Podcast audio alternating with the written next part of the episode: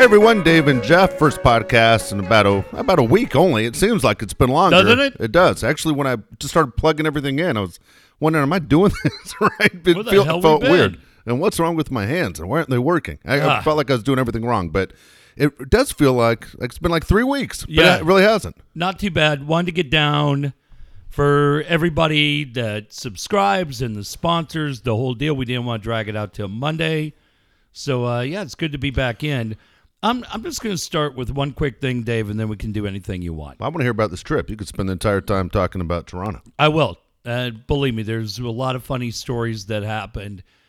But since ten ninety went off the air, a lot of you have decided that you have found it necessary to wax poetically in a nineteen-verse email to me or Yahoo message to me or Facebook message or text message about why your thoughts are that ten ninety fell apart and your thoughts for thirteen sixty. I've got a simple message for all of you. Hey, go fuck off. Why do you think I care? Why? why I because look at these. You work for both and you have friends that work at both. Great. Great. You know what? I know Hal at Home Depot, too. Oh, I'm Christ, not really interested. Son of a bitch. I'm not interested in knowing your thoughts on... You never the, worked the morning shift at Home Depot. No, but I'm not interested. You know, guys, as I try to listen to thirteen sixty, uh, who gives a shit? Go do whatever you want to do. Listen to whatever you want to listen to. Why do you think I'm interested in it? I don't I don't have any interest in it. Is it you aren't interested in it or you aren't Period. Interested in their opinions of it? Both. That's a very good opinion, Dave. I, I'm sorry that I cussed at you from the airport in Chicago yesterday. Yes, thank you. Because you made a... I hadn't talked to you in a week. Really? We did not talk one time. No, I was just yeah. like... Because I just wanted to save it all for yeah. tonight. And uh, no, you're exactly right. Dave nailed it. If you sent me one, I couldn't give less of a shit what you think. There's about six of you that listen to this. I'm sure there's forty people that would love to hear your thoughts on what's going on at thirteen sixty. Sadly, none of those forty are me.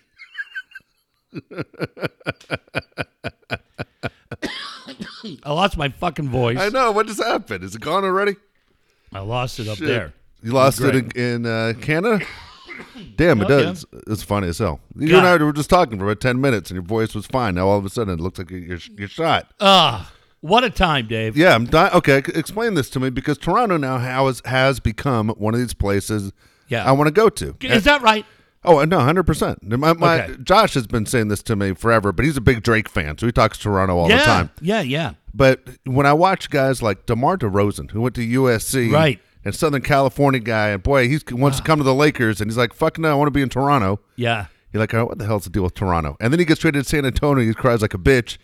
And you're like, what's the deal with Toronto? And yep. the talk that Kawhi is not going anywhere and all this shit. I'm going, Toronto must be that place. Do you know what, Dave? Um, you know what it really reminds me of on a much bigger scale? Um, but this will make sense to you. I get the same vibe in that city that I got in Nashville. Really? Um, so I got in. We're taping this on Thursday. I got in there a week ago tonight. Yeah. And... so I go for a trade show. I work for Upper Deck, and we do a trade show in Toronto twice a year, and we're kind of one of the bigger sponsors for the show um, because we produce hockey cards. And so, but at this show, ton of N H L Hall of Famers were there. Saturday, Ric Flair was there signing cool. autographs. Uh, How did Joe, you look? Man, Nature Boy's slowing down a bit. How can you tell? Maybe he was just strutting. No. You could see him... You could see him behind the table, yeah, signing autographs, and uh, and he's slowing down. And the problem is with these shows that you see from the fans is they're expecting that they're going to get their moment talking to Ric Flair. Yeah.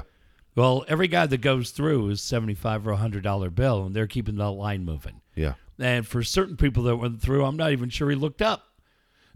He may have just signed your picture that you were waiting really? two weeks for him to get. Wow. Then he signed it, and then, hey, give me the next one hundred dollar bill and the one hundred dollar bill after that. But a lot of guys, Dave, this won't shock you at all.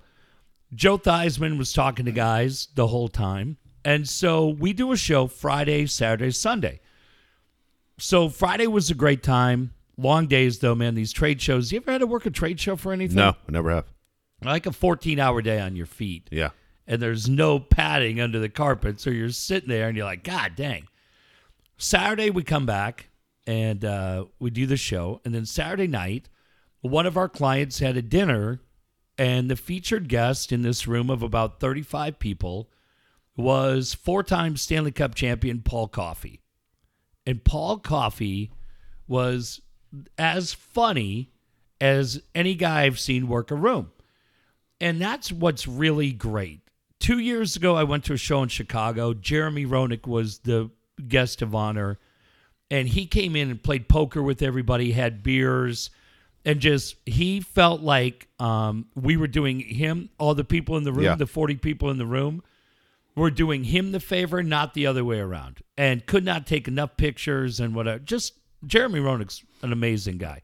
We, you know, we've had Jeremy on the show, right? We've never had Paul Coffey, but both guys, none of that surprises me how great no. these guys are. Hockey guys are, are the greatest guys going. So when I was there in November, we had one, and we had two guests, uh, Daryl Sittler and Serge Savard, yeah. who is part of the Montreal Canadiens team and was the G M of the ninety-three Montreal Canadiens team that beat my yeah. beloved L A Kings. Now, the difference between me and some of the other guys in the room is that with twenty-two years of sports media, I love talking to these guys. Yeah. Other people kind of clam up.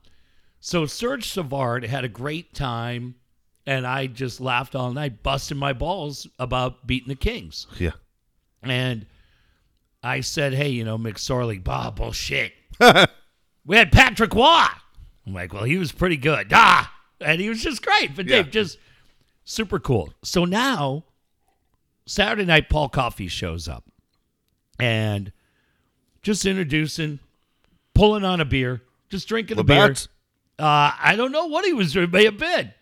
Wasn't paying that close of attention. But he's just sharing stories, and he told two Wayne Gretzky stories that were so goddamn funny to me. Would they be funny to Wayne? Uh, yeah, I think okay. so. Yeah, I think so. Okay. So the first one he said... um. He said that he was on a radio interview, and he won a Stanley Cup with Gretzky in Edmonton, won a Stanley Cup with Mario Lemieux in Pittsburgh.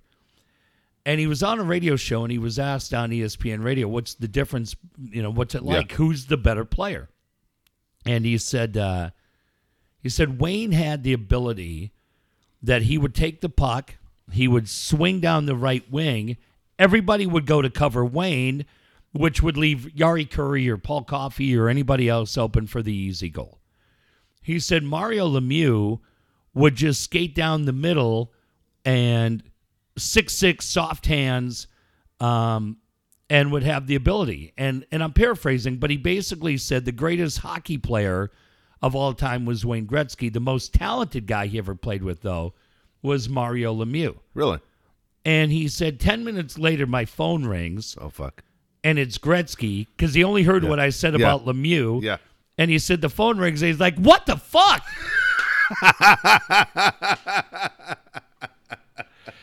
But he told this story that I loved, and uh, and it made me laugh, because uh, Tuesday, two days ago, I was at the Hockey Hall of Fame.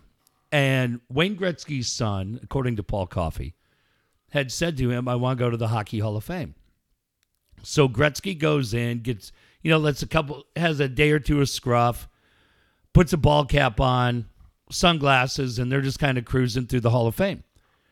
One of the things that they have down below is an interactive where you can shoot on like a uh, like a cartoon goalie. Yeah. And so Gretzky's kid's sitting there shooting on the goalie, shooting on the goalie. And the kid says, come on, Dad, just shoot. So Gretzky in disguise gets the stick and starts, you know, flipping shots. Yeah. Again, this is according to Paul Coffey. The kid working the booth, like an eighteen-year-old kid yeah. for the Hall of Fame, says to Gretzky, not knowing that it's him, yeah. hey, you may have a little bit more luck if you move your hand down a little further on this stick. Coffey said at that point, Gretzky takes the hat off, the sunglasses off, and says to the guy, when you score eight hundred ten of these, you can tell me how to do it.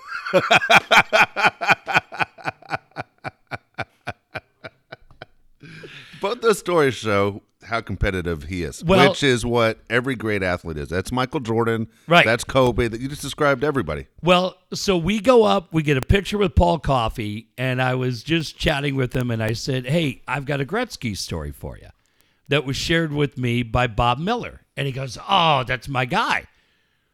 And Bob told us this story about Wayne there in Toronto. And I said to Coffey, I said, I wasn't going to bring this up in the room. I'd get the shit beat out of me. But in nineteen ninety-three, game seven, Gretzky shows up at the old Maple Leaf Gardens. That's when they used to do one against sixteen, two against fifteen. So teams from the East would meet in the West. It was completely different. So Gretzky shows up. It's game seven. And he's riding the elevator down with one of the security guards. So Gretzky says to the security guard, hey, how you doing? The guy goes, man, not that good. And Gretzky goes, oh, really? How come? And he said, well, you know, ten o'clock tonight, when the Leafs win, this place goes crazy. It's kind of tough to do security here. This, again, according to Bob Miller, who shared the story, Hall of Fame voice of the Kings. So Gretzky sat silent for a second, and as the elevator got down to the ground, to the locker rooms and opened up, Gretzky said, I think you're going to be okay. And the security guard said, yeah, why is that? And he said, well, your job starts at ten. My job starts at seven. And uh, Kings won game seven. Yes. But that's what I was saying to Coffey was like, these guys, you're exactly right, Dave. These guys that are at yep. that level have a uh, a completely different switch. So we did that. We did that. Look, here was what the key is to the trip to Toronto for me. The key to the trip to Toronto for me is a really good friend of mine named Joe Carlo. Yeah. And I'll tell you the, the backstory on Joe and then a couple of things. And then, Dave, you will love what happened during the couple of days that I was there. So I go to this expo where I am last year in November. And we're there for like three nights, and the days are long, nights are longer. So we've been out uh, in November drinking Wednesday night, Thursday night, Friday night, Saturday night. I, for me, I'm like beat up. So Sunday I'm doing the show, and uh, cute girl walks at me, hat on, kind of looks like Gina Carano. Who the hell's Gina Carano? Gina Carano, the M M A chick. Actress, exp- yeah, check her out. All right, I will. And so, uh, and I'm. Uh, she walks up and she goes, "Hey, uh, is that okay if I come back in your area there? I got to take pictures oh, for the here. show. What do you think?" Yeah, pretty good. So I said, "Yeah, I don't give a shit. Come on back, right?" So she goes, "All right. Well, to get the pictures I need, I may need to stand on the furniture again. My head's pounding. Cute kid." Yep. Ask, I'm like, go ahead. Shit, they ain't going to find me. So she and I start talking, and Dave, I've shared this story with Joe about fifteen times. This is completely correct, and this just shows what a fucking dumb shit I am in a million different ways. So I've known her now for ten seconds. I already have her life story figured out. Okay. I figured out she's uh, probably about twenty-five, probably a college student, interning for like a local paper like the Chula Vista Light. And I I'm think thi- it's the Chula Vista Star. It's the La Jolla I'm, Light. I'm kind of thinking I don't give a shit. All right. Well, one's a Jewish paper, one's not. Okay. Well, I'm thinking she's a college intern. She's probably taking pictures for this local paper. The local Jewish paper? Yeah. Okay. Because they love card shows. Who's they? The Jews.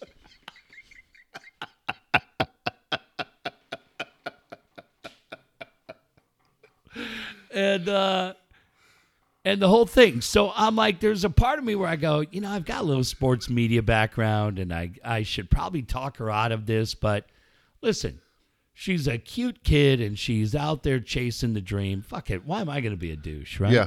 My last day in Toronto. But I also am like, at that point in November, I was looking for different things to do. And one of the things I wanted to do was get back into taking pictures. So I wanted to ask her if like she had an Instagram, but I didn't want to be a like a creeper, right? Because yeah. she's a cute college kid. A uh, little bit of a smartass. So we're we're chatting about everything, and I said, hey, do you have an Instagram page? She goes, yeah, her Instagram handle is Doctor Joe. Yeah. I go, I'm guessing she may not be an intern. She's not. She's one of the trainers for a team there in Canada. Yeah. Has her own medical practice, photographer, and does this to help out the guys at the show. She and I have become really good friends. And all kidding aside, there are certain people that have come into my life in the last two years that have had such an impact on me in a positive manner that it's really pretty amazing. Uh, so many of the people I work with at Upper Deck, uh, Steve Woods, all kidding aside, I put right there on that list. My friend Erica Lee, yeah, who took her life a couple of months ago, was one of those people, and Joe's one of those people as well. When we talked on the podcast about Erica taking her life, it impacted me in a very severe manner. And I talked about going up to L A and retracing the steps. And as I sat on that bridge on a Friday night and tried to figure it out, and Dave, you've been through suicide yourself, um, my phone was buzzing from Joe, who was working for the hockey team. She was on the bench at the time, but she was just checking in to make sure I was okay. And I'm the kind of person that if you do that for me, man, I will have your back to the end of time. I just will. And through this podcast, the relationship that I have with so many people in this audience has changed. It's it's changed my life. Um, I really had not had any kind of turmoil up until twenty sixteen. And it feels like in those three years, sixteen, seventeen, eighteen, and, and part of nineteen, man, we've had a lot. Yeah, no shit. We've had a lot. And having this forum to share it and really expand out relationships and friendships has been one of the greatest experiences at a high price that I know you would agree that we've gone through. Um, my friendship with Joe has become incredibly strong. And so going to this expo, if it wasn't to go and hang out with her for a few days, I probably would have given it to one of the other guys on my team. But because of what she means to me as a friend, I wanted to go. So I did the show on Thursday, Friday, or I'm sorry, on Friday, Saturday, Sunday, and then she and I hung out most of the nights, all day Monday and all day Tuesday. So Sunday night, everything wraps up. Sunday night is Cinco de Mayo, and she said, uh, what do you want to do? And I said, I want to see Toronto. I want to see the city, but I want to see like what the locals see, right? Yes. I don't need to go to C N Tower. I don't need to do any of that shit. So she said, okay, I'm going to give you a blind address and meet me at this address. And I go, okay. She goes, do you trust me? I go, yeah. So she gives me an address. I go catch an Uber. I go show up. I show up. We're in this very cool old school neighborhood. She walks out of this door looking great. And I have no idea what we're doing. In Canada, they play five-pin bowling. There's only five pins. Yeah. And we go upstairs, and this bowling alley, Dave, has been around since like the nineteen thirties. Yeah. And it's literally just me and her, another couple on the opposite end. Hold on a second. Because I, I, I saw yeah. a picture on this five-pin bowling. You got to ask, answer a question. Mm-hmm. How many shots do you get to knock down these fucking five pins? Uh, two. Hang on. Goddamn Carney games. Go. It is. So it's this ball, David. It's it. It felt like the five pin. Al Taylor would be the guy to ask this, and any of our Canadian friends. But there is nowhere downtown Toronto. There's nowhere in Mississauga where I stay. Yeah. Like this was old school what they did in Toronto. And she goes up. She comes back. She's got Canadian I P As, we got cold beers, and we're playing five-pin bowling. And this shit's on, man. Yeah. It's U S A against Canada. But the ball fits in the palm of your hand, right? Yeah. Is it like a softball or, or bigger? Heavier. Okay.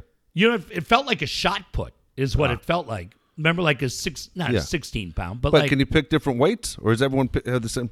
No, I just fucking roll in. Yeah, I, I understand, but you aren't an old guy. Let's say this right. was your game, but you're now fucking eighty. Yeah, well, you then, aren't playing anymore.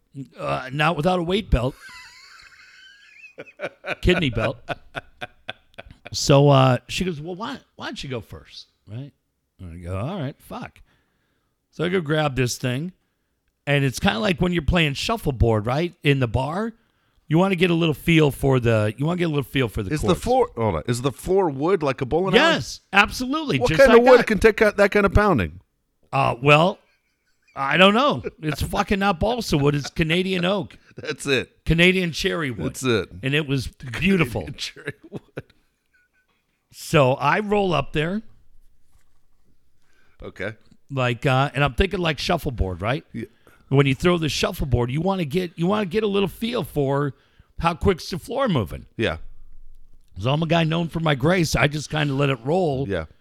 And uh, I think I take out one pin. Right? Oh, Christ. Fuck. Christ. Jesus, Rocky. Fucking go here, kid. How many chances do you think we get? Right. She gets up there, Dave, and fucking uncorks this thing at about eighty-nine miles an hour. I go, holy shit, we got a fucking game we're playing.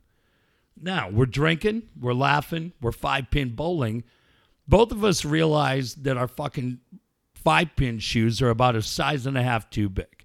You okay. say you're a twelve, they gave you a fucking size fifteen. But guess what? Yeah. Nobody's changing shoes. She fucking wipes out. Wipes out. Going to throw the fucking knuckle curve. Still beats me one twenty-three to ninety. one twenty-three to ninety? Yeah, I got fucking demolished. If you wore Rocky shorts, the ones that Apollo gave him, would you have had a chance? Any nope. pride in this country? No, none. Son of a bitch. None. I got fucking demolished, okay? Jesus. So that was, hang on, that was Sunday. Oh, we're disgusted. You live in a military town, you son of a bitch. I know. Hang on. So I, I almost called you something much worse. I don't. I don't have a voice. Now let's fast forward to Tuesday. Yes. Tuesday, because of her connections, we are in uh, downtown Toronto. We're going to the Hockey Hall of Fame. Okay. We're walking at the building, and a woman comes out and yells, Joe, what are you up to? To my friend Joe Carlo. Hey, Jeff, this is my friend Angela. What are you doing? She goes, I work here. Come on, I'll get you in. Fucking like, is this chick the dream date of all time, right? Gets in for free to the Hockey Hall of Fame. But I'm remembering what has happened on Friday as I go to the lower level, Dave, and guess what they have at the Hockey Hall of Fame? They have bubble hockey. Okay. And I look, Canadian currency, the majority of it is coins. You don't get a bill until five, ten, and twenties. But below that, it's a one dollar and a two dollar coin. No, no one dollar bills. Is that a pain in the ass? Uh, I didn't pay for a lot of shit. So yeah, but I'm just saying, you walk around carrying change. Like, that's like a seventies move. Remember yeah, the guy right? that walks in? Serpico? Yeah. Yeah. You're like, fuck this. Right. Or is it one of those you're like, I'm just going to be a, a big-time roller, just go cash. Yeah. I mean, like bills, all the way through. No all more fucking through. coins. Well, it reminded me of living in London, because they do the same thing in London, right? Where you don't get a lot of whatever the quid or whatever the fuck they call it. Who cares? So, uh... So my friend Carlo was checking out different shit, and I look in my pocket, plus I'm blind as a fucking bat, yeah.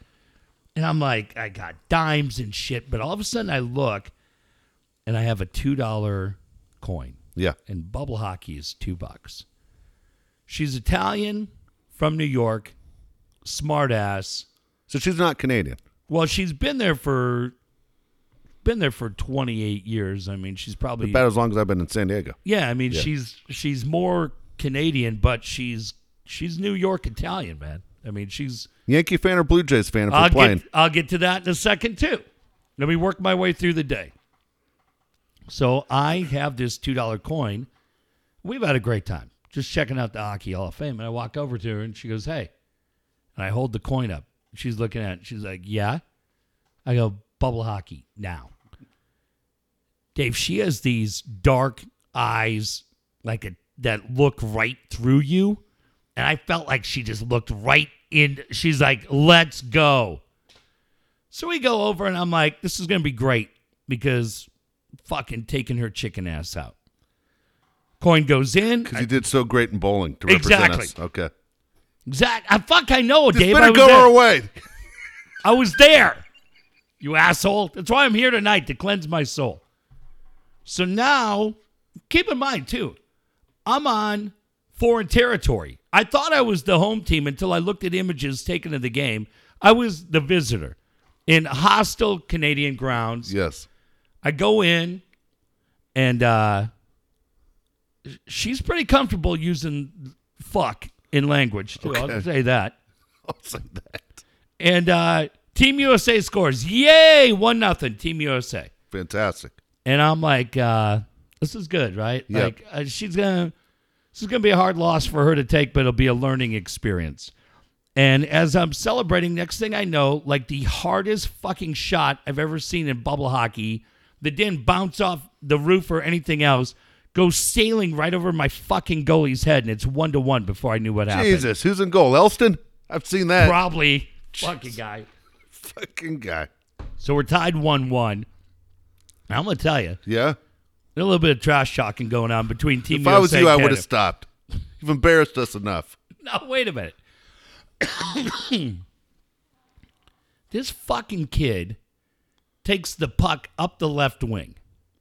She stops and looks at me and goes, I'm about to beat you with the same shot that I just scored on you. No way. I have my goalie, Dave, completely against the post. She fucking wrist shots it in bubble hockey, and it fucking goes in. You want to know the next thing I heard? And buzzer. I got beat two to one. She called her game-winning shot at the buzzer and fucking drilled it. About a ninety-mile-an-hour wrist shot. I've never seen... I wanted to punch a hole in the wall at the fucking Hockey Hall of Fame. I would have broke her hand. I would have. Luckily, she's a doctor. She probably could have put it back together. So now, I fucking called her out. I'm up one nothing, and I get beat. And like I said to her, it's not like, you know, when you play bubble hockey, sometimes there's an own goal. It's like foosball, right? Sometimes yeah. there's an own goal. There wasn't anything. There wasn't anything fluky about the way I got. She goes, how do you feel? I go, I'll tell you exactly how I feel. I feel like I got fucking gelded in the Hockey Hall of Fame. That's how I feel. The fucking Hall of Fame. God damn it. And I lost. Are my you better game. Than her in anything? She's definitely smarter Losing. Than you. Fuck. Yeah, she's definitely smarter than me. Better photographer than me, by far. Uh, so Represents we, your country better than you. Yeah. God, she. I was drinking beers. She's drinking like like mixed drinks, like a fucking wheel. like, a, like a player. So now she goes, uh, hey, come on. Twins are in town. Twins, Blue Jays. She goes, I got his tickets. Let's go. Sweet. I go, all right. And uh, she goes, I think the seats are going to be okay. Dave, we're like twenty rows behind. Yeah, no, I saw the pictures. I knew she bought you those tickets. She did. Because if she didn't buy you those tickets, you got some explaining to do to your kids. And right. Look where I sit when I'm not with you fuckers. Yeah, no shit. So we're sitting That's there. That's really cool. That was that, awesome. It was unbelievable. So we're sitting there. I'm glad you went because we talked about this about twenty times. Yeah. You weren't sure you were going to go. I wasn't. She and I, Dave, this is like, I have certain friends and she's one of them. Yeah. They're just certain people that just, the way to put it is they just turn the room lights down, right? Where everything just mellows out and you just fucking laugh. We laughed all day. Yeah. All day. So now we're there and we settle in. She's got a Blue Jays hat on. Oh, really? We okay. settle in. She goes, look, I'm just going to tell you. This is the weirdest fucking place you're ever going to see a game, she said to me. I go, what do you mean? She goes, watch how fucking quiet it gets in here. It's like the theater. So people are chatting all of a sudden, and now it's like first pitch, and so. No way. And she goes, I told you. told she, you. She goes, now look, I got to tell you this story. Like between pitches that people talk? During, no. Like here, Dave, they would hush. Shh. Ah, oh, no. It's the weirdest vibe. So she and I are, are hanging out, and she said, uh, she goes, I'll tell you a great story. She goes, I was here fourteen years ago. My daughter was eight at the time. And she said, you know, I'm a New Yorker. I'm a Yankee fan. So she goes, I'm in a Yankee hat. My daughter's in a Yankee hat. And she said, these dopes from Toronto are telling us to hush because we're yelling and freaking out. She goes, some idiot had the nerve to say, what kind of mother are you? and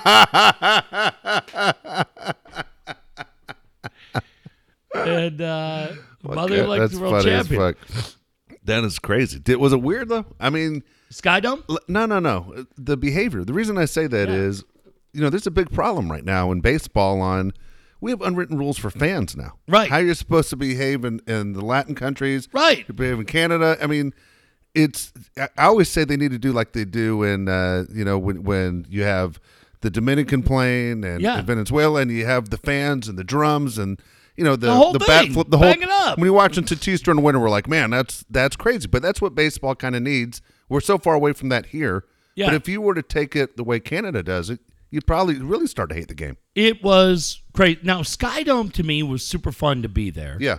Because I'm like, uh, I go, man, you know, they won it in ninety-three. ninety-two and ninety-three, yeah. Yeah, and she goes, yeah, ninety-two, ninety-three. I go, fuck, that's pretty good. About twenty minutes later, I realized there's two banners oh, directly Jesus. in my sight line. Definitely not smarter than her. Oh, she's, she has to be thinking this. Fucking yeah, dummy. Yeah. But I think she just hangs out because I always remind her that I thought she was a college chick. Oh, there you go. So, uh, so now, uh, let me just say this real quick too. Blue Jays, and they'll tell you the rest of the night. Okay. Which was just like, from a sports fan's perspective, awesome. I'm not going to lie to you. I've seen them both. Fernando Tatis Junior is a better player than Vlad Guerrero. What the fuck are you talking about? You saw what? one goddamn game. Telling you right Oh, now. That's the dumbest thing I ever heard. You want this fucking cold ice you going want, down the back of your you sweatshirt? Want, knowing your athletic ability, you aren't going to throw it no, right. No, fuck no. Throw it right into that the, wall. Back at the garage door. Shit. Completely amazed to tell people you, you know what you're doing. Yeah. Damn it. No, I kind of fell apart. I kind of looked like Trevor in every All-Star game. That's uh, horrible. What? Um, Dude, you saw him play one time. Dave, he doesn't. He doesn't. When we saw Tatis. Tatis is injury prone. You're going to be injury prone with your big mouth. I don't want injury. Yeah. Fucking Tatis comes out opening day, base hit off of Bumgarner. Yeah. Tatis carries himself like a guy that knows he's in the moment, isn't intimidated by the moment, isn't anything. And Vlad Junior looks like a guy at this point where it's just, it's not. It, Dave, the, the, when Tatis, I was really excited to see Vlad Junior and I would go yeah. watch him again play, and I'm sure he'll be fine. But I'm a Padre fan. There are not many times when we can legitimately say, wait a minute, our guy's better. Our guy is better wow. than their guy. Now I'm we got to watch. I'm telling you right I'm now. I'm going to mark it. Go ahead. We're going to play this back in twenty years. Yeah. Shit, I'll be long gone. I'll be in fucking bottom of Santee Lakes. When the coach, hey, yeah, keep talking. You'll be down there faster than you know it. Um, I'm telling you, our guy's better than their guy. Okay. He is. You. I hope t- so. Honestly, I hope so. Tatis, from an all-around player perspective, um, he's just and and look, I go to watch Angel games. I love watching Mike Trout, uh, Mike Trout, Shohei Ohtani, yeah. Pujols, all those yeah. guys. This is nothing. I was excited to see him. I wanted to see the whole excitement and come back and go, wow, that was pretty cool. How many innings did you say for this game? Uh, seven. You son of a bitch! Not even a full game, and you've made a complete. Do you know why? Slander of his career. I did. So now his dad's in the Hall of Fame. We get out the seventh inning. We take a short walk through uh, kind of like a plaza area. Yeah. And now we're in the middle of the mayhem outside Scotiabank Arena watching the Raptors and Sixers game where yeah. the Raptors ran it. ten o'clock at night. We're just sitting out there, cold night. Dave, it was so great. And like I said, when your friend is a very smart, knowledgeable sports fan yep. that's having a blast. It was great. And so I just, uh, not that she'll ever hear it, but I'm incredibly thankful to her for everything she's meant to me. Well, that's she's, awesome. She's awesome across the board. And she said to me about three different times, when am I coming down for the garage? And I go, well, I'm not putting you on mic. I yeah. don't have anything. I don't need you. Well, well, I just don't want to play her in anything. I don't yeah. need her coming down here and making me feel bad, too. Dude, you have a dartboard here. We'll probably get crushed in that. And so, um, now I don't even want to thumb wrestle. Wait, do you want to hear the worst part of this? Yes. We have a bubble hockey game at Upper Deck. Oh, my gosh. Now, I, I don't play it because I go there to work. Yeah. But she said to me today on the phone, she goes, hey, did you go practice up? And I said, you know, that bubble hockey game represents to me About twenty-five years ago, we went to the Jolly Roger restaurant, and we got bad clam chowder. About three of us were laid out for about four days. And every time I saw clam chowder after that, it made me lightheaded. And I said, when I walked by and I looked at that bullshit bubble hockey game today, it made me lightheaded. Because I remembered what happened to me in the hallowed grounds of the Hockey Hall of Fame. So I said, no, I didn't practice today. I said, I'm going to come back there in six months and kick your ass. And I'm going to fucking do it right there. There's two different games, though. I said, we're changing venues. We're going to the other side of the staircase, and I'm going to play on the other version. I'm going to win, Dave. And uh, I'm going to come back. I'm going to look forward to your public apology on this podcast. And if you don't apologize to me, it's because I didn't tell you I got beat seven to nothing that game. But, uh, but it was great. But just from the sights, the yeah. people, no attitude, man. There's no yeah. attitude. There's no. There's all kinds of little neighborhoods, pockets of communities yeah. where shop owners come out and talk to each other. And they have a real fucking airport, too. Yeah. We have a one... Yeah, no shit. One runway airport. Yeah. What a joke. You know, a couple things. We'll I'll get to that in a second, too. Here, when I think of uh, Canada and as far as people from there, I just mentioned some of the athletes, of course. Rob Ford a couple years ago. Yeah, I asked know? her. I saw okay. where Rob Ford was. We drove by yeah. it. She and I went by it. And so you got Rob Ford. People don't remember. You'll remember as soon as I say it. The, the old mayor of Toronto. Yeah, it looks like Chris Farley. Yeah, and, and unfortunately he passed away about three years ago. Mm-hmm. And I remember looking at this guy going, this fucking guy should just drop out of office and just say, I'll take whatever money you want from me to show up at fraternity parties. Right. Because he looks like this is the guy you just want to party with and go, that's the party we're going to. Fucking Rob Ford's in there. Yeah. We're going where he's yeah, going. We're going where, we're going where he's going. I just looked him up as you were talking. Yeah. How much do you think Rob Ford is worth or was worth when he died? Oh, shit. I, I mean, not... And Rob Ford, by the way, was born in nineteen sixty-nine. Wasn't an old guy. Holy shit. Dude, fifty million dollars. No way. How the, f- how the fuck with fifty million dollars being the mayor of Toronto?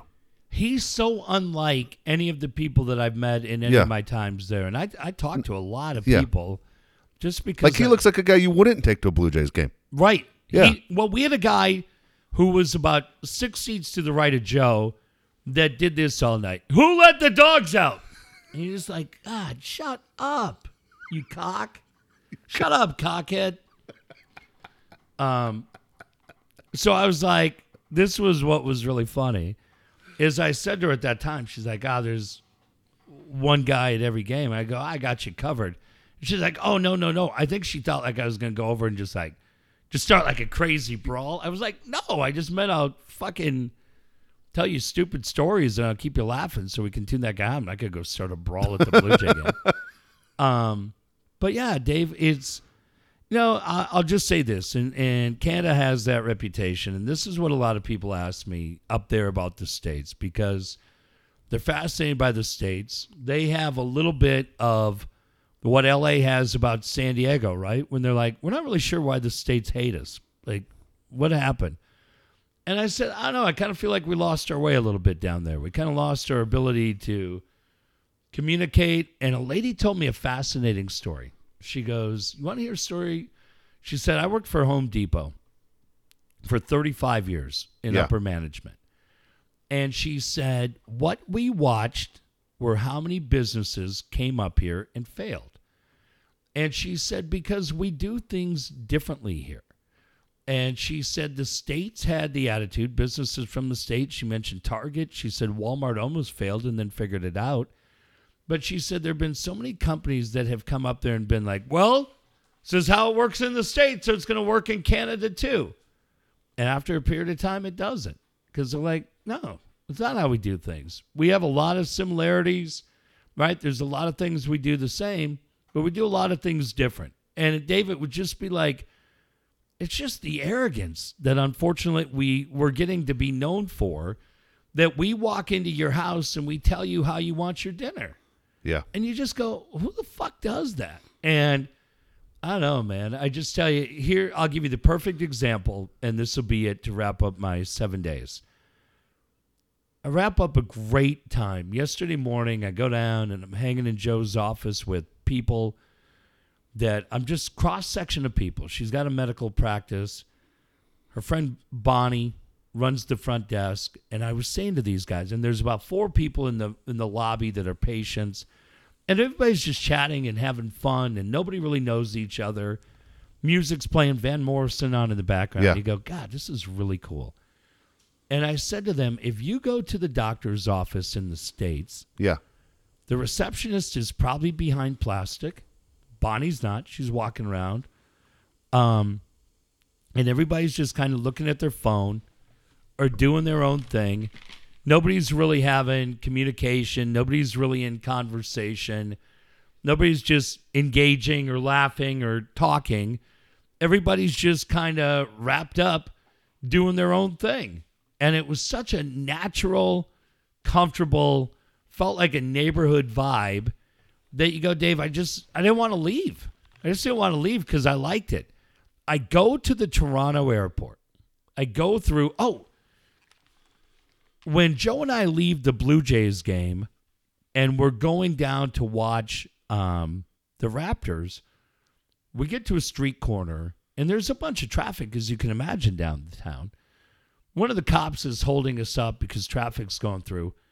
Finally, the light turns. The cop looks at us. He goes, hey, sorry, guys. Sorry I had to hold you up. Enjoy your night. And so uh, we're just cracking up laughing. So yesterday, I get down to the Toronto airport. And I get checked in, and I'm just sitting at my gate. I, I whip through T S A, and I'm there a couple hours early. And all of a sudden, I look up, and walking like directly at me is Jeremy Lin. Yeah. And Jeremy Lin, and there's an assistant coach who we had seen the night before be interviewed for the Raptors, who's got these crazy eyebrows. And these two guys are walking together, and I'm like, whoa, that's weird. Like, you would think they'd fly charter. And I watch as these two guys just walk through the airport and nobody says anything. They just walk about ten gates to my right. Next thing you know, I look up, here comes Danny Green. And Danny Green just walks through, straight through. And I saw Kawhi Leonard. And I'm like, hey, Kawhi, San Diego's cheering for you. He's like, S D S U, baby.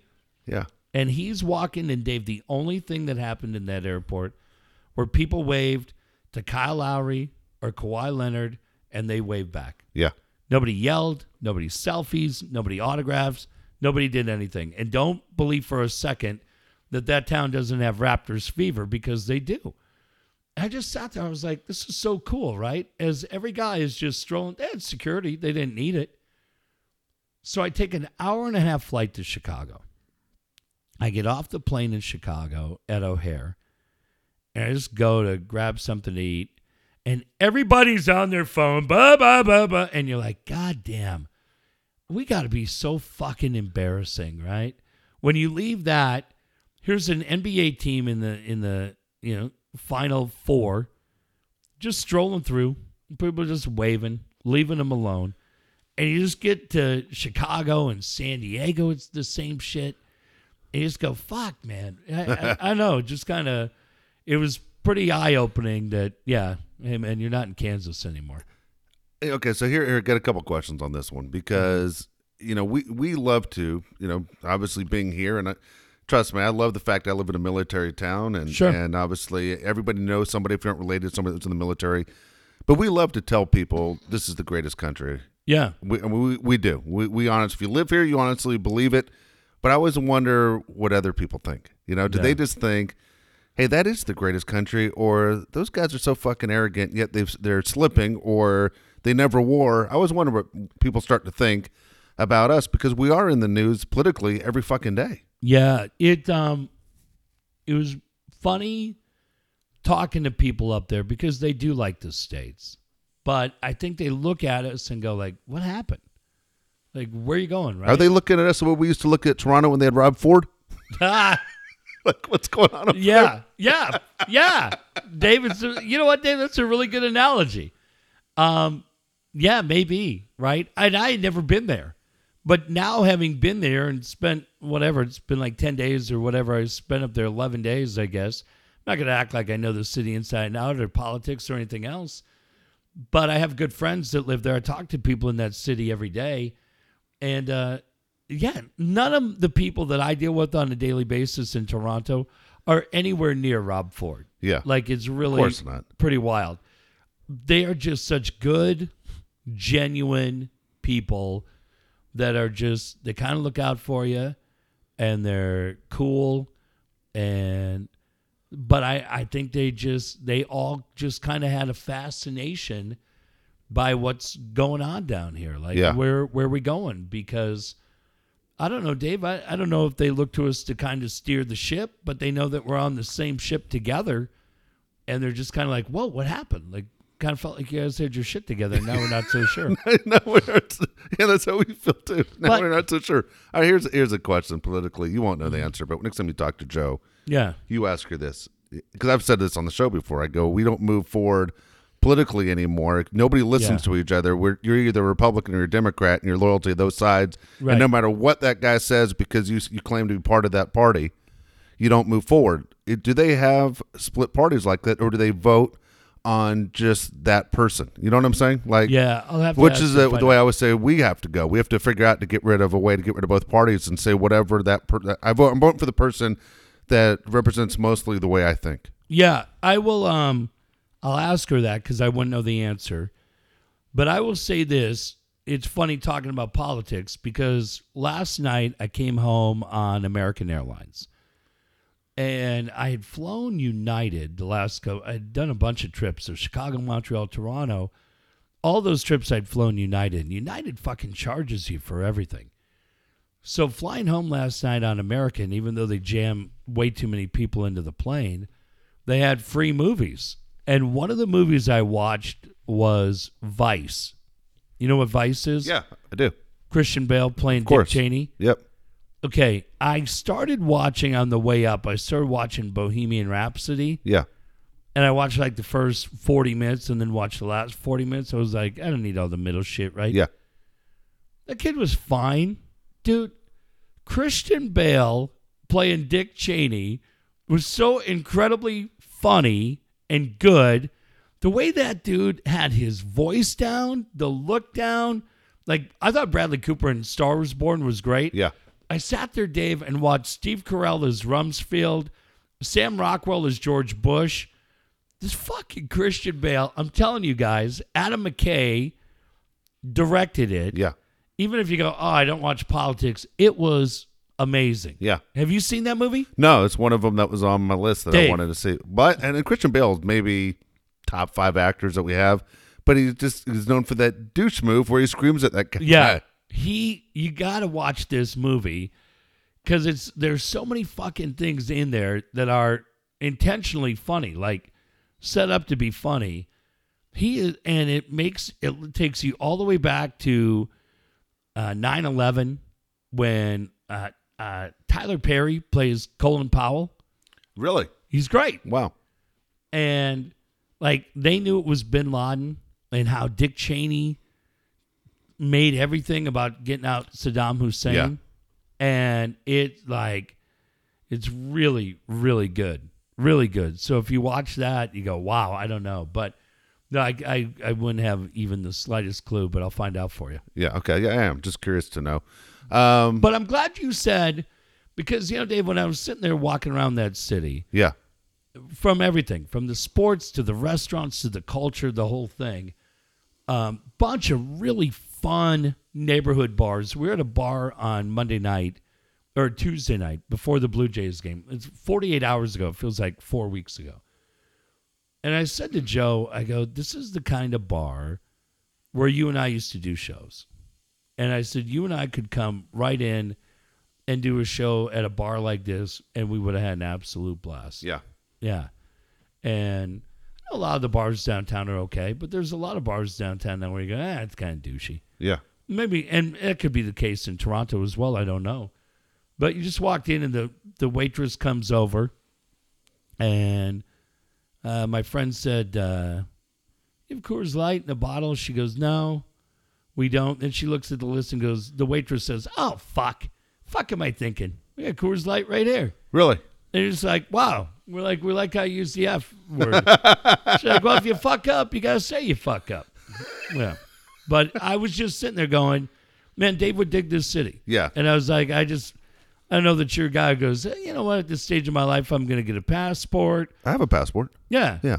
I, I would just say to any of you that have thought about it, Montreal is a pretty cool city. I would take Toronto over Montreal. Yeah, I've heard the same thing. Because the people, the restaurants, the sports, the old school culture, like I said, yeah. the whole vibe, man. It's really, really great. You would love it. You would love it, man. Really fun.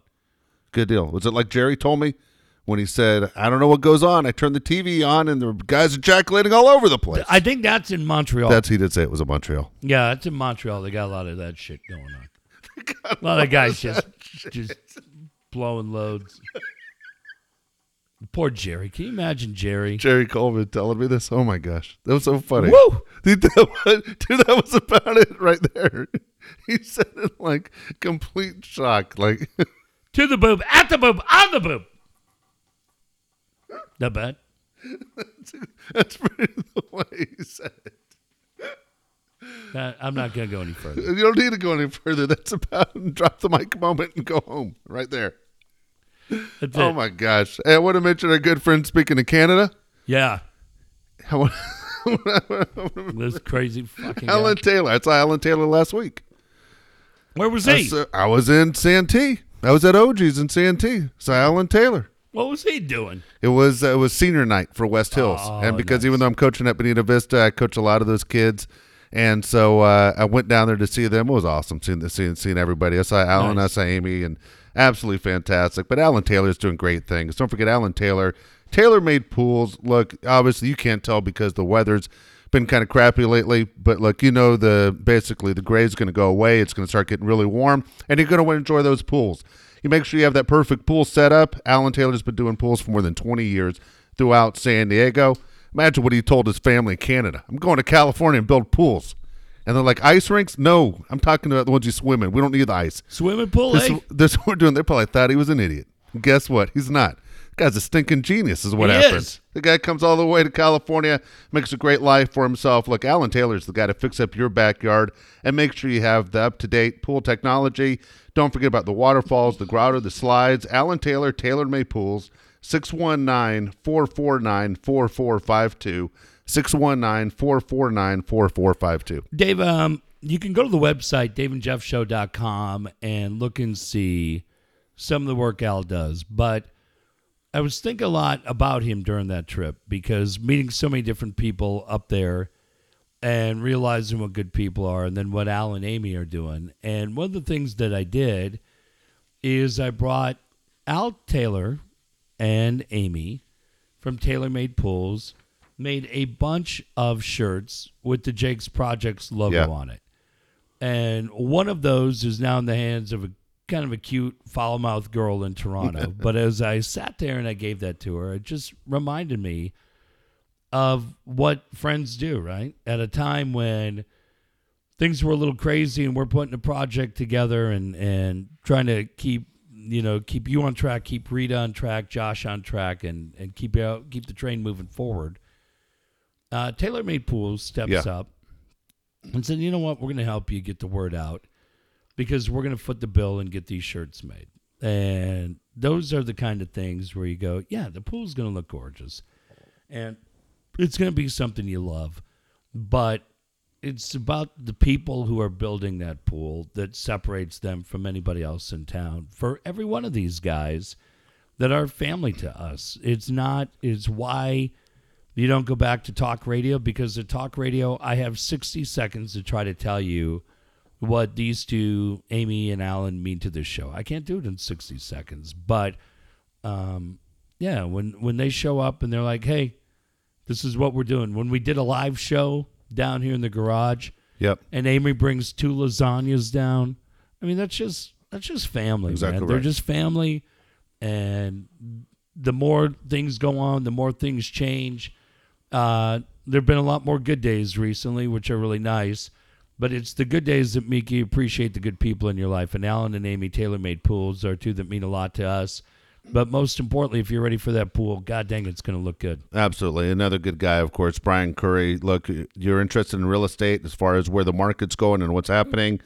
I know a lot of people paying attention financially what's happening today and what's going on this next coming week. But right now, if you're in the market for a brand new house or you're looking to say, hey, it's time for me to downsize, the guy to talk to is Brian Curry. Brian Curry is your guy that knows real estate throughout San Diego County better than anyone else. Again, he's won a ton of awards for doing it. But you know, you name the neighborhood, he knows what's going on in that neighborhood. He also knows what is the best thing to do as far as buying and selling, and that's what's really what's most important. Brian Curry is your guy. six one nine, two five one, one five eight eight. six one nine, two five one, one five eight eight. Yeah. Market fluctuating, but funny, Dave, reading the paper up there, the market's fluctuating everywhere, not just here, but anywhere you go. Grab the paper in Chicago two different days, including yesterday. Everything's going on. I would just say for anybody that's looking to buy a home, be smart enough to know what you don't know.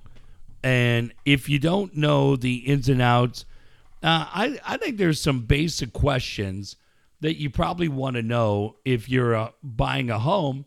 And these are things we may not think of. And I saw this the other day, kind of a list, and I go, man, these are all questions that Brian would ask. Number one, why are you selling the house? Yeah. Like if you're going and you're going with Brian and uh, you're going to buy a house, Brian's the guy who's going to say to the guy selling it, hey, this is really great. By the way, I'm just wondering why you're selling it. Well, it's a great question. Nobody's asked me before. I'm selling it because the cops seem to be a little bit pissed that I'm running a puppy mill in the in the basement.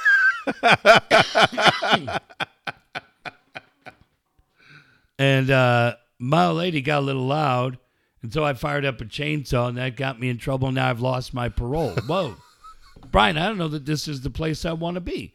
How long's the house been on the market? All the kind of questions that you, me, the average home buyer doesn't think of asking. Brian's going to think to ask yeah. those questions.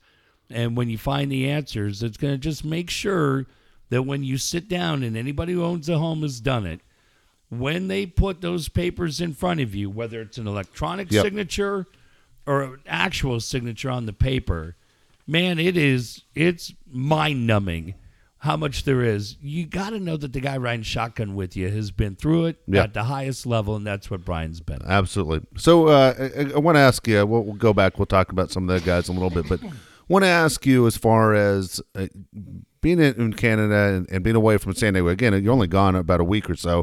Feels yep. like you're gone a lot longer. What did yeah. you miss most about San Diego? Nothing. That's funny he said that. No, no, well, hang on. Okay. Hang on. Hang on. Let me, let me be smart. Okay. Uh, of course, kids I mean, don't count. Okay, nothing. Then, yeah, yeah. Fernando Tatis, obviously. Yeah, I mean, I don't know. I, I had friends that were sending me text messages on a regular basis. Renfro with two exclamation points. I write back. I go, you fucking know I'm in Toronto. What the fuck does that mean? Yeah, I don't know what I, that means. I've been taping the games. Don't tell me anything. Shh. Shh. Um. You know, Aloha Taylor. Of course. Right? Yep. Hawaii still misses her. Right. The whole thing. Um, no, I mean, David's that. I mean, I, I'm not being snarky, yeah. but I just, uh, I've gotten to a point. You know what? I, I hate to fucking do this, but I was thinking Go about ahead. this the other day. Son of a bitch, if I don't have to give you fucking credit for something, because you get credit for being the first guy to say something that I hadn't really thought of, and you said it, and you repeated it. By the way, uh, don't let me get out of here. I watched the whole P O V thing the other day. Yeah. Did Junior come down, or was that just with the camera? No, crew? that was just, you know what it was? It was Jake Santos. Remember oh, Jake, yeah. who did a couple yes. years ago? With us at Fox Sports San Diego. Yeah, they, they called me and said, hey, we're going to come down to Bonita this date. Does that work for you? And I said, yeah, the job they did was was absolutely outstanding. It, outstanding. It was, it was crazy because I didn't I didn't see it before it aired. I knew it yeah. was I knew it was going to air. They did it. Let me did it let me just stop Go real ahead. quick, because if anybody doesn't understand or know what we're talking about, so Padres P O V, which used to be hosted by our friend Lisa Lane, who we love to death, Padres did the right thing, and they have turned that show over to Tony Gwynn Junior By the way, happy birthday as we tape to Tony Gwynn Senior, who would have been an incredibly young fifty-nine today. Uh, any of us that were lucky enough to call him a friend, we miss him every day. But Fox Sports San Diego realizes we have something special in Tony Gwynn Junior He's the host of this. And they are honoring coaches of the week, high school coaches of the week. And on the current edition, Dave is recognized as the Coach of the Week for what he's doing, an incredible job at Bonita Vista. I wanted to just say this before you talk about yeah. that. I wanted, I saw the link posted, and I was like, this guy, what the fuck? This fucking Dodger fan, right? All this bullshit. Just like, what the fuck are we doing here? Like Hank used to yell at us when being two Raider fans. Yeah. And I watched it, Dave, and I was like, K U S I told this story two different times and yeah. has done an amazing job. I feel like Fox five did it. No, they didn't do it. K U S I did it twice. Luke Ramirez wrote a story on it in the newspaper. Luke Ramirez in the U T. Yeah. And Padres P O V. Yeah. But I feel like every one of them de- deserves individual credit. They have done such an incredible job, I believe, of paying tribute to Jake. Yeah. You and Josh have been outstanding. And every one of these, oh, I just, Dave, I, Bud, I love that kid like he was my own son. You yeah, know that. Of course. And for the poise and that you guys have shown sharing his story, it just, it makes me so proud of both you guys. But it was, that Padres P O V is just fantastic. They did a great job. We, um, so we're watching the, we're here, we're watching Hunter Renfroe hit the Grand Slam. Mm-hmm. Because we know what's coming on afterwards. And, and uh, my Josh is out, Rita and I are watching. And I'm sitting down on the couch in the other room from where we are right now, and my wife's standing behind me. Yeah. And so we're watching the show. We didn't know how it was, the story was going to be told or what right. they were going to do, but the part they did on I Jake, know. yeah. Oh my, it was the hardest my wife has cried since the funeral. And at the same time, tears is rolling on my face. Right. I mean, it did really, really good job telling the story. It's strange because that last thing I wanted is come on, come out where Jesus enough, get get away from the freaking camera. At the same time, I'll tell you, Mother's Day is Sunday, mm-hmm. which is the day I've been dreading since, you know, yep. Jake passed. How are we going to get through Mother's Day and Father's Day? Right. And uh, we go through the, we're going through the whole thing with, uh, you know, Jake's story. And all I can say is for me, from the moment Jake passed on October thirtieth, every day away from that feels like you're, you know, which makes sense. You're further away from when he was alive. You kind of want to take a, a lasso and pull it back. You right. know, and you're getting further and further away, and you start to freak out in your mind of, of forgetting things and just the, the little things that, that made your child special to you. And when they do stories like this, it's a way that they keep him living. You know what yeah. I'm saying? His memory alive for us. Now, we know those days are going to stop. And I, but I'm, I was trying to look at it. If I was looking at it from the outside, would I be sick of it? I'll be honest with you, I don't care right now. No. All I care about, no, whatever brings Jay closest to me. Yeah. Is what I'm trying to. When I go to sleep every night, I just pray that that Jake is is going to show up in my dreams. He doesn't. Right. You know, it's very frustrating. I hope just something. I just want a piece of it. And so Padres P O V did such a good job of, of the emotion and, and of everything going through. It's kind of, it was kind of crazy. They they did great. They did really well. That uh, that is what I missed when I was sitting in a tr- uh, hotel room in Toronto. And I'm watching that thing. And, Dave, I did. I had tears rolling down, man. I love that kid. I loved him so much because he was just such a fucking – God, he's such a fucking great guy. He's just a great guy. And, look, I, I think we all, as a family amongst this show, understand one thing.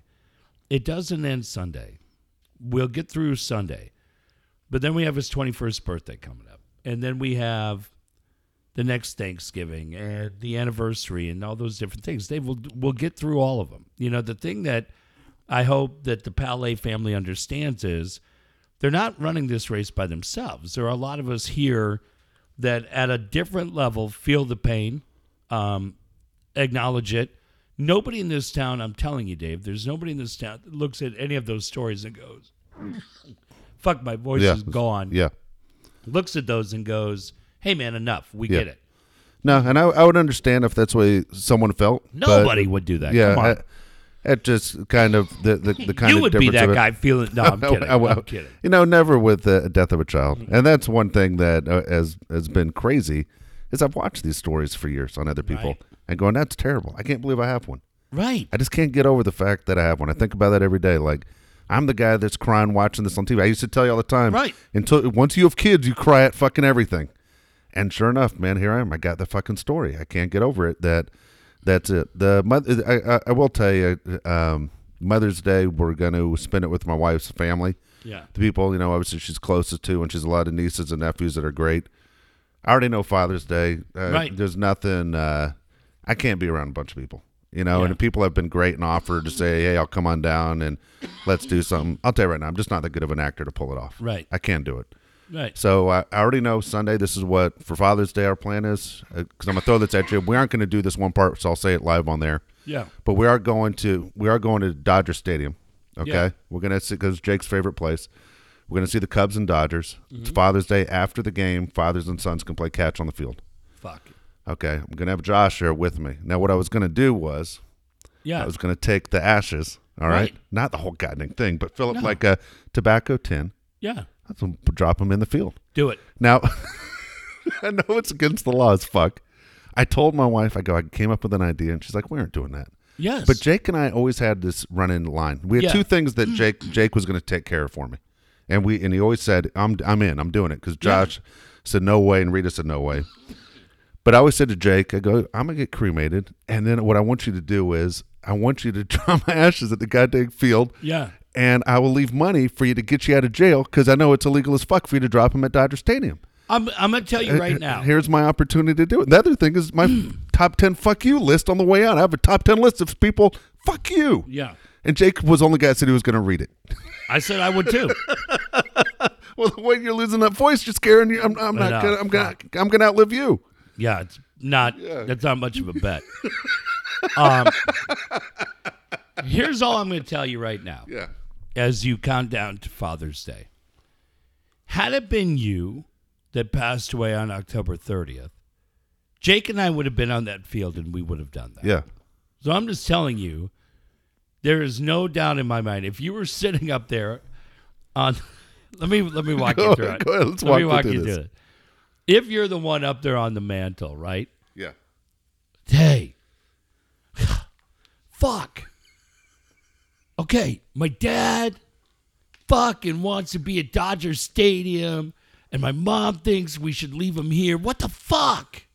You gotta help me get this fucking idiot. That's somewhere exactly in the outfield. That's exactly what he would say. Like, how much do we bring? Do we bring like a lunch bag? No, I'm not bringing that much. Do you have something you get weed in? Yeah. All right, give me one of those little things that you get weed in, or like a, yeah, and just get one of the, that's all the fuck we need. It's good enough, and then we're going to Tommy's. That's exactly how it would have gone. Jake, you're not taking it. Fuck. What the fuck? Jeff, I, I gotta go, but we're fucking doing this. So I think that fucking guy wanted. She wouldn't let him wear the Garvey. She put him in that stupid suit that he wore doing weather. Fuck, we gotta do this. Josh, I, I here's Josh. No, he won't do it, but you and I will do it. I'd be like, you're goddamn right, we're going. So I'm just telling you, I'm just telling you, you have one thing to get accomplished. I would just say, Dave, you have those clear little plastic tubes that yeah. kind of look like a test tube. Oh, yeah. And if you can, I'm just telling you. I'm trying to think because you got to go through the, you know, you walk through. I don't know what the fuck would beep. I just don't want to fucking be confiscated. It's going to be plastic. Yeah. Ugh, fuck, I'm in. I'm telling you what, one hundred percent in. I just bend down yes. like I'm tying my shoe and drop it right in the grass. Yeah, like Clint Eastwood in Escape yeah, from Alcatraz. Exactly. You just have it taped to your calf. Yeah. And then you just kind of shake your leg. There you go. Uh, just, I think that was Shawshank, wasn't it? Where he was sitting there dropping that shit. I'm going to tell you, if you ever question what fucking happened to Escape from Alcatraz again, when I'm remembering a friend that I lost in October, yeah, I'm going to be really fucking irritated. Shawshank came out after Alcatraz. Yeah, I know. Okay? I'm just saying. I well, thought it was fucking Andy that's walked through the yard, well, dropping the wall it, on the floor. He learned it from the Anglin brothers, okay, John and Clarence. And Frank Morris. What the fuck did they put the brothers in the same the same prison for? That's what they have over here in Donovan. Right? The uh, Melinda's. They're down there. You know who else is there? Sirhan Sirhan. Yeah. Yeah. I just uh, had this conversation with someone yesterday. A buddy of mine. Fuck, my voice is going to be completely gone tomorrow. Who cares? But a fun show, right? Oh, yeah. Fine. Um, my buddy's a uh, one of the guards over there. Yeah. And he told me I can meet those guys. Really? Yeah. That'd be interesting. Um, I'm going to say this real quick, too. And this is going to kind of happen moving forward because there's a lot of reports out. It's a little bit of a U-turn, but but it's okay. There's a lot of things that are coming about podcasts and everything else moving forward. Um, I brought this up to Dave earlier, and I think we're kind of on the same page. So we're just kind of giving you guys an idea. We have found that the successful podcasts work best when it's just the guys that are doing the show. Monday night, our friend Katie Temple will be here because coming up on the twenty-first of May on a Tuesday night in Little Italy, she's raising money for cancer. Yeah. Disappointing Joseph will be which, down. Which night, I'm sorry? Tuesday night the twenty-first. Okay. In Little Italy. We've put the links out everywhere. We really do need everybody to come down. It's it's a chance to fight cancer. I'm just going to say that probably after Monday night, you're not going to see a lot more guests coming into the garage. And it's not a joke or anything else. It's just like, you, I, Dave, when I listen to podcasts where the guests are on, I kind of they kind of bore me. Yeah. Unfortunately. And we've had some great guests. We've had some really, really good ones that have come through here. And I love all those shows that we did. And if the right person comes around and Dave and I are like, man, this is a really good story that we have to tell, then, uh, then yeah, we'll bring them in. Yeah. But to me, I look at the shows that we've done with Laura Kane, Sam Bass, Stevie Woods, Darren Smith, Lisa Ann. Yeah. Happy birthday to exactly. her today. Um, I really like them. Tabitha Lipkin I thought was great. And, and a bunch of the others. But I just really have found, either on talk radio or podcast or anything else, yeah, um, that the shows, that when they bring a third or fourth voice in, it just, I don't know, I think I think you and I are on the same page on this. If it's somebody that really has a good story to tell, then if you, if you see in the future we have a guest, yeah. then buckle in. Exactly right. But, hey, I'm sorry, I'm not going to be able to come in and hang out for a little bit. Uh, I was really excited because I wanted to do my Mount Rushmore. Hey, Dave and Jeff, how about a Mount Rushmore of your guests? Boy, that'd be good. I'd have to put that Lisa Ann on. Although I'll tell you one thing, guys. Jeff, you talked about playing five-pin bowling. I think she might be smuggling a couple of five-pin balls up there. Jesus. God damn it! Eddie! Did you hear what that fucking pervert the coach just said? He said that Lisa Ann's jugs were a couple of pulling balls. Who knew that fucking straight-laced son of a bitch was such a little jerk-off artist? Did you know it, Eddie? He probably got some. Yeah, I bet he's got lotion in that Torrey Pines Letterman's jacket. Fucking creeper. Just going back there behind the toy pond, spanking one out. Fucking creeper. A fucking guy. It's always a soft-spoken one with a well-knit tie. That's why I never wore a tie, Ed. You know why? Jesus. I'm so... My stomach hurts. From coach to you. What, John? Why did you wear a tie, you dumb sh- What the fuck did you just say? You better call me a tub of testosterone. I'm a man's man. You fuckface. You probably got lotion in your little suit.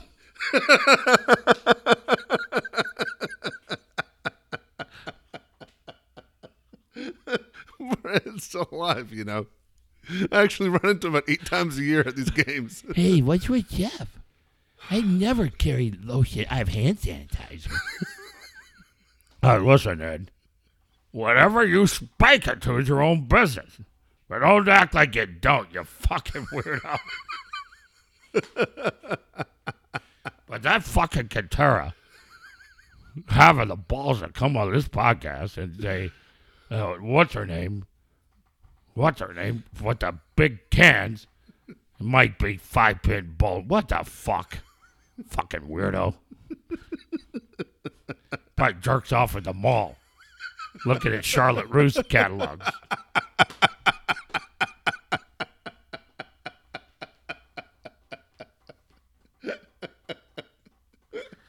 Jesus, John. Charlotte Russe went out of business. Oh, you wouldn't fucking know that, wouldn't you? You fucking would know that. What do you fucking jerk off to, Ed? The Craftsman catalog, you little fucking weirdo? Get the fuck out of here. Embarrassed of this show, you fucking nitwit.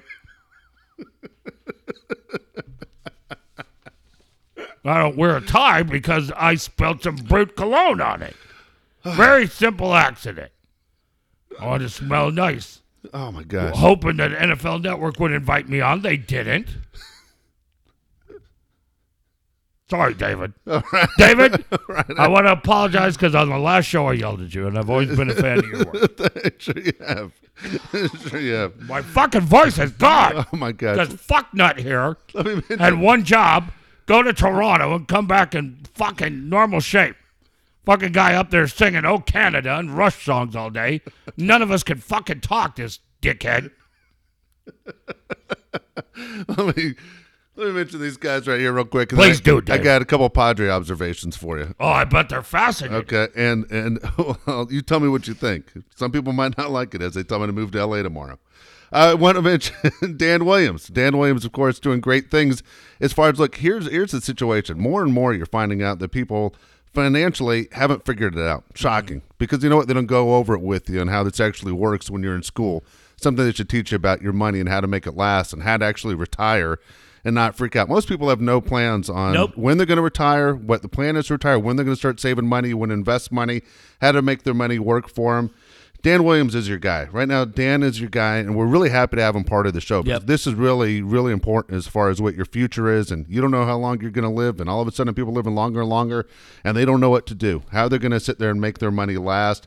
Dan Williams is your guy. Make sure you call our good friend Dan. You see him on Twitter all the time because he talks trash to me yep. every single day. And every I'm time like, the Pods win. I'm like, you son of a bitch, Dan. eight five eight, six eight eight, six eight one three. eight five eight, six eight eight, six eight one three. All right, couple of books out. Dan's first book, Borrow Smart, Repay Smart, corner, cornerstone of the practice.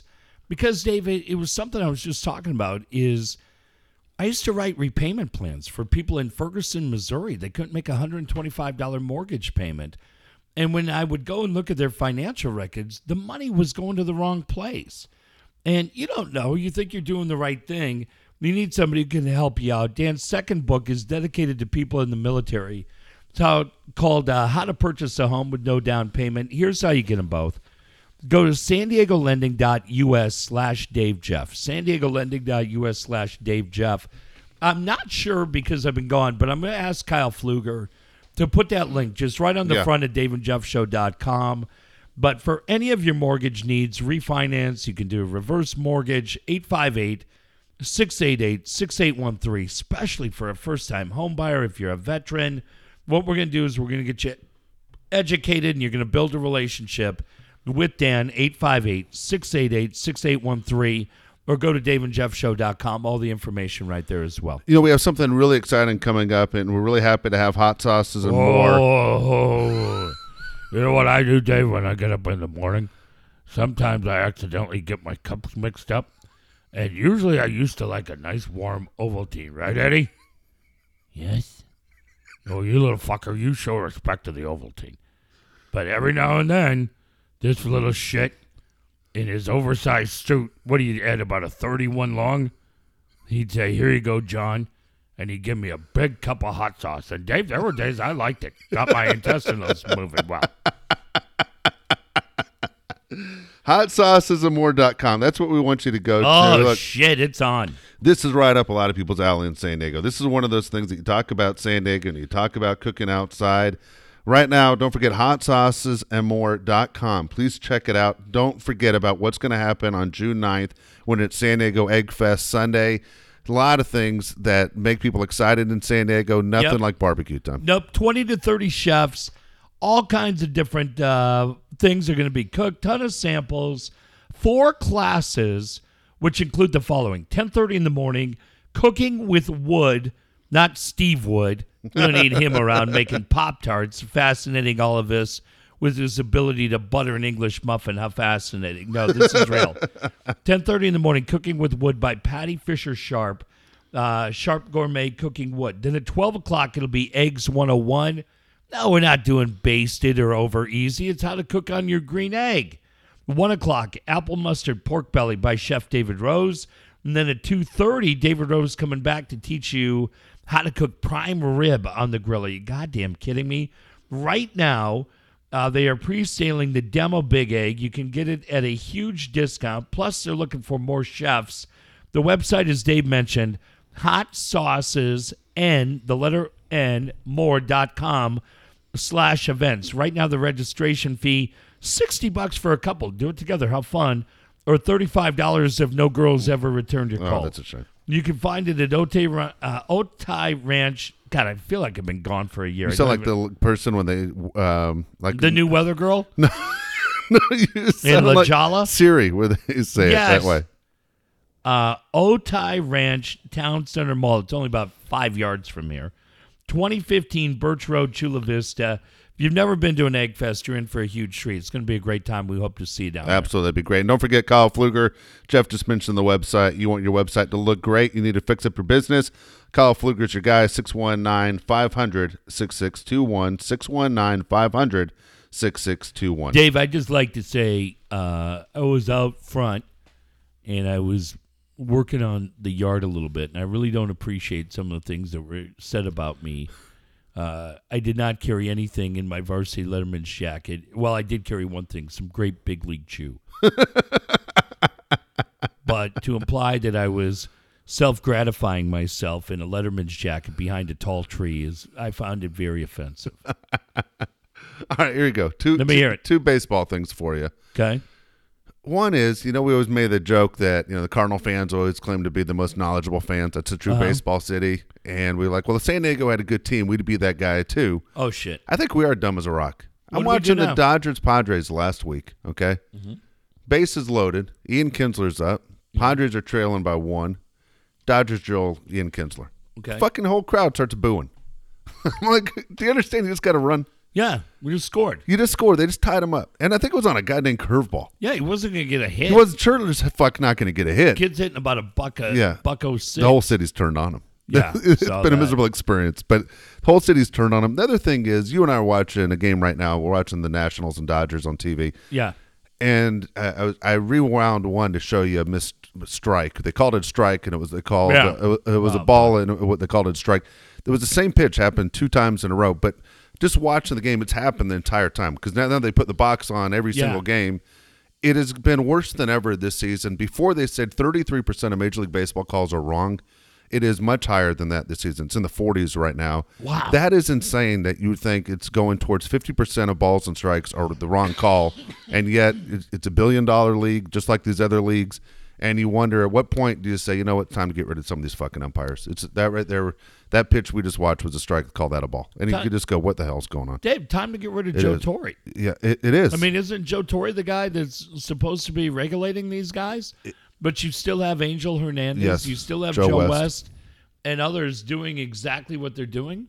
It's embarrassing. It is. It's absolutely uh, ridiculous to the point where the fans at home know, yeah. hey, he got it wrong right away.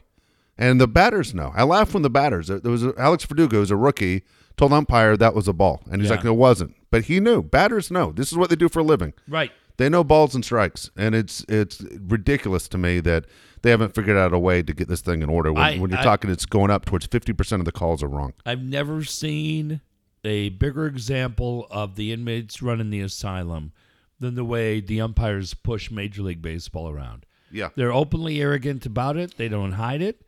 They, uh, I mean, the chirping that we've seen between umpires and players, umpires and managers, it's embarrassing for the game. Like I said, a ball game forty-eight hours ago. Dave, I wasn't worried about pace of play. Yeah. Um, Twins were playing, Blue Jays were playing. I grew up in Minneapolis, but I'm not that invested in Max Kepler. Yeah. Or Byron Buxton, but it was fun to see him play. It was great to see uh, Vlad Guerrero. I will say this. fucking guy making plays left and right in that game the other night was Freddie Galvis. Yeah, how about that? Right. And I was saying to my friend Joe, I go, man, he was a blast in San Diego. We just had Fernando Tatis yeah, coming up. Yeah, have to be better. Yeah, but if, if Tatis had been a little bit earlier in his development, um, who knows? Yeah. But watching him play was a lot of fun. I wasn't worried about anything. Yeah. We're just hanging out. Enjoying the game. Yeah. That's what I, I go to a ball game to enjoy the game. I'm not going there hoping it's over in forty-five minutes. I've just, I don't get that mindset. Never. You go to a movie and go, God, I hope this thing's over in forty minutes. Never do. Yeah. Never do. Here, here's uh, two more things for you real quick. Sure. Padres, um, now that here we are in May and the team is still playing very good baseball. Yep. And the big question is, how long can they sit there and go with smoke and mirrors with these pitching staff, whether it's the starters or the bullpen? You go out and get Dallas Keuchel. And I've told you for a long time, you stay away from Gio and you stay away from Dallas Keuchel. The team can contend. Yeah. The team can Pretty contend for the playoffs. It's time you go out and you get a guy. You go get a veteran guy and you put him right there. And the fact that he's even a lefty, where you got Lucchesi and Lauer, and yeah. he'd be a good guy to sit there and watch to go, okay, this is how a pro's pro is. I think it's time you go out and get Keuchel, and I would have told you a month ago, there's no way you do that right now. Pretty interesting to see what the numbers would be on this. I'll say this. You asked me what I missed from San Diego. I love Chris Paddock and the attitude, and I really I think Pete Alonzo's a big bitch. Why did he call him out? That was so crazy. Wasn't Pete, it was like, it's like Michael Jordan calling out Sam Bowie. No, but he called him out, and he said, hey, um, if you read the quote from Paddock, that Pete Alonzo had been voted Rookie yeah. of the Month. And Paddock said, I look at it, I feel like I probably could have got it. And he said, I'm looking forward to challenging him. He didn't he didn't call him, like, the way I read the quote was, hey, I'm a pitcher, you're a hitter. I felt like I had a pretty good month. They give it to you? Okay, cool. We're going to match up. Let's see who's better. To me, this is, that's, okay, I'm, for me, at least, this is where if I'm Andy Green, I'm saying, just fucking focus on the team. Every This is a team game. Don't ever make True. it you against another guy, I especially that. being a fucking rookie. Don't fucking do that. Make it about the goddamn team. I, I, that's why I'd say you're too worried about individual awards. If you're worried about Rookie of the Year over World Series, fucking we're going to send your ass back down. Well, of course you aren't going to send them back down. But you know what I'm right. saying? Always right. keep the team first. Don't make it about your fucking self. Not publicly. But the funny thing was, I think, Dave, the team took it because Pete Alonso being a big bitch. Oh, he shoved it right up their ass the next day. Hit like the furthest home run I've ever seen. Off of who? Off of some other jerk off. Some guy looked like Mark Grant. I don't know. Well, it's not hard to do. But it was definitely wasn't going to be off of Paddock. Paddock is great. No, but I liked it. We we haven't had a guy with that fucking swagger here, man. No, not since Peavy. Yeah, yeah.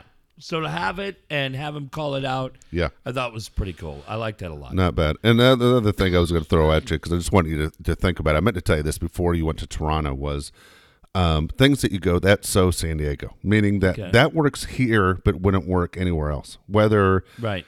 whether it's Ted Leitner, whether it's Mark Whoa. Grant, whether Whoa. it's what? I'm not calling those guys out. I'm just saying no, guys who are, guys who are different, that work here, that we embrace, that we love. Fucking weather guy in K U S I. The K U S I guy, whatever it is, Paul Rudy, anything that you go, man, that's so San Diego, because it wouldn't work in, in any other city. Yeah. And to go, that's it. Good or bad, go, that's just it. But I'm curious to know, you you think about things. A lot of things I think about go, that shit wouldn't work in L A, or that shit wouldn't work yeah. in New York. But for some reason in San Diego, we accept that. Yeah, and we, we like it. Of, yeah, we love dipshits down here. um, I didn't say that, dude. You said dipshits. Yeah, we got a lot of them. Um, one final thing. I what come, the fuck just happened? Yeah, we got a lot of fucking dickheads in this town. Keep bringing them back. Um, just because it's already getting late, we were not. Yeah, we've we gone were, an hour and a half. Um, just in five minutes, what the fuck is going on with the Lakers? Okay, like, what, dude? The, there's a there's a pro, by the time you hear this thing, there's a protest in L A tomorrow. Now I, I don't know. Right. When are you supposed to go home? Like, how do you know how long you've been there that you go? Okay, now we can go home. Yeah, I don't know. I mean, they're going to protest outside, basically, E S P N seven ten, the Staples Center. People are upset. Are John and Steve? Of course, they're they're, they're going to be a part of it, but you really don't want to be. You're the Lakers station. You don't really want to sit there and say there's a movement now, because now everybody hates Jeannie Buss. Jim Buss is laughing his goddamn ass off. Wow. I have no idea why Jeannie Buss doesn't have more real friends, that she's to turn to Linda Rambis, because Kurt Rambis was a fucking joke as a coach. And they're trying to force feed him onto every coaching staff. Yes. Why don't they just name him head coach? And because, well, he's, you ask me. You saw him in Minnesota. Terrible. Ter- he was terrible everywhere. Every time he used to fill in when Phil got hurt, got sick, or someone. Yeah.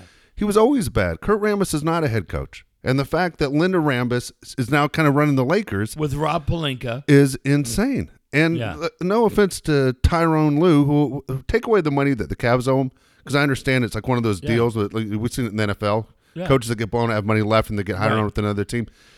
Sorry, Tyrone, you haven't done jack shit on your own outside of winning that one championship. And you're you were sick. You were, you had to leave the team. You had issues. You you don't have that huge resume. Everyone thinks LeBron won you that championship because fucking they don't want David Blatter around. But if you're him, Dave, and they're and Luke is getting five years for twenty-five. Yeah, Monty Williams is getting a similar deal. You do have a championship with the Cavs. You took the Cavs to the finals three straight years. Your your winning is way over five hundred. But we all believe it was, that's all LeBron, right? Well, it's not Ty, Tyrone Lue. I mean, again, I mean, here's, here's the deal with Tyrone Lue. And I was a guy that used to tell you, I wish the Lakers would hire Tyrone Lue years ago, because he trained under Doc Rivers. He's a former right. Laker. He actually knows X's and O's. He's not a dumb guy. And he doesn't let LeBron push him around. Okay, and that's what they say. But it seems like LeBron was running a lot of fucking timeouts and Tyrone Lue was the coach. So what happened this year? Why didn't Luke Walton have the same success? Because everybody was hurt. How come everybody forgets that? All the talk that everybody says, oh, you got to trade LeBron, which is what the Rambuses are saying. Unbelievable. You don't trade fucking LeBron. You don't trade Michael Jordan. You don't that. trade Kobe Bryant. Just now, you and I are talking. I got two texts from people in L A. Would you trade LeBron? No. No. You don't trade LeBron James, stupid. All right? You retire his goddamn number and you stick it in the rafters and go, that was one of the top five players of all time wore a uniform. You don't trade yeah. him.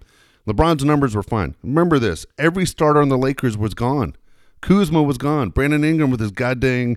Um, blood clots, yeah. fucking Lonzo Ball. You, every single guy that started for the Lakers was injured last year, including LeBron, who missed twenty-four games. That's where the issue is. Otherwise, they were the third team in the West when LeBron got hurt the day after Christmas. All I know is Jerry Buss never once would have fucking said, let's see what Linda Rambis thinks. Yes. Who gives a fuck what Linda Rambis thinks? God, I, I tell you, man, I uh, I joke around with you about the Lakers. This is so fucking sad for an iconic franchise that is an. We're abs- the Knicks. We're a fucking joke. We might be the biggest well, joke in the N B A right now. Dave, I don't, I don't get um, the New York Post every day, but I get the L A Times every day. Yeah. And when Plaschke is just openly destroying Jeannie Buss, Rob Pelinka, and just mocking them yeah. openly on the front page of the L A Times sports section. Uh, that's it's. Didn't Jeannie always just get a pass? Like, no one ever went after Jeannie. Correct. Everybody gave They're, her a pass. They are crushing yeah. her, and rightfully so. It yeah. is. And how the fuck she turned into such an idiot. How did she turn into Frank McCourt? Right. Yeah. I mean, now they're talking about Frank Vogel. Yeah. Frank Vogel, Dave. Frank Vogel. Fucking A. I mean, you lost money. I mean, look, I don't think Monty Williams would have been some impactful guy nah. that would have made you forget. I think Monty went to Arizona for religious reasons. That's my guess. Could be. You know, guy, remember his wife died in a car accident three years right. ago. Here he is as a dad. Arizona is a lot more conservative than Los Angeles. I could easily see that's why I'm taking the Suns job. But watching that, the fact that Tyrone Lue said, you offer me three years, eighteen million dollars, and you're going to try to force feed Jason Kidd and Kurt Rambis onto my staff. Why would I do that? Yeah, that's ridiculous. Yeah, why? And I I got listen to Linda Rambis and Jeannie and Pelinka. Linda fucking Rambis, insane. I mean, like, it's like you have no other friends. You have no other friends that say, "Hey, this is my these are my friends and this is my business." I'm not looking at that going like this. This is just it. I I I would never say I dealt with Jerry Buss a lot. At yeah. the racetrack. I'd see him every day. He was just such to everybody that crossed paths with him at Del Mar. When you would see him, he was in a very, very faded pair of blue jeans. He was usually pushing a stroller. He usually had a... He was. Yeah, of course he was. It was crazy. He had a uh, white, like, Munsingwear shirt. That look, he looked like uh, Jeff Bridges, Bad Blake, yeah. and Crazy Heart. Yeah. Without puking in trash cans. And he was such a fucking nice guy to everybody who chatted with him, including me. I talked to him every day. Yep. He was so fucking nice and would talk about the Lakers or the Kings or anything else. all she wanted to do when she got rid of Mitch and got rid of Jim was honor his memory. And she has fucked that up yeah. so incredibly bad at such an incredibly high level. It's shocking. She's yeah. a joke. She blew the Jerry West thing. That's where she blew it. She right. blew it with Jerry West. You know, they were they were talking about it today, saying how the Clippers, if they get a chance to get Kawhi or anybody else, they go, here's who walks in the meeting with with the Clippers. Fucking Jerry West is walking in. You know, yeah. Steve Ballmer's walking in with all the energy and all the money in the world, and Doc Rivers is walking in. And you go, that's pretty impressive. Whereas the Lakers, who's representing the Lakers in that meeting? Yeah. You know, who's representing them against any free agent? Is it LeBron, the guy that all of a sudden right. nobody wants to play with? Nope. I mean, again, Kobe Bryant's like, now you know what I've been going through. Yeah. Yeah. Well, now Luke Walton, right? I mean, yeah, and, and now the story is Luke Walton quit. He he told the Lakers, hey, before you fire me, just let you know, I don't want to come back here. I want yeah. nothing to do with this team. When they say it was uh, a mutual agreement to part ways, that's one hundred percent true. That story came out. They, yeah, Luke Walton told the Lakers months ago, I want no part of this fucking team. Well, because I think Vlade looked at it and said, hey, I'll bring you here. Yeah, and then Vlade realized Luke had baggage. Embarrassed Sacramento. Shit. And that's hard to do. All right, I'm dying, so we'll get no the fuck shit. out of here. Good Lord. I have SARS. Again, uh, you got SARS. Uh, you haven't claimed SARS since like nineteen ninety-seven. uh, we're back Monday night with the final guest for a long time, Katie Temple. It should be back on a regular schedule. I think we're fine back to Monday and Thursday next week. We'll figure week. it out. I got baseball playoffs starting next week, so we'll figure it all out. But uh, I'm uh, good for Monday. All right, we'll be here Monday. We'll figure it out. Have a great night. Good night.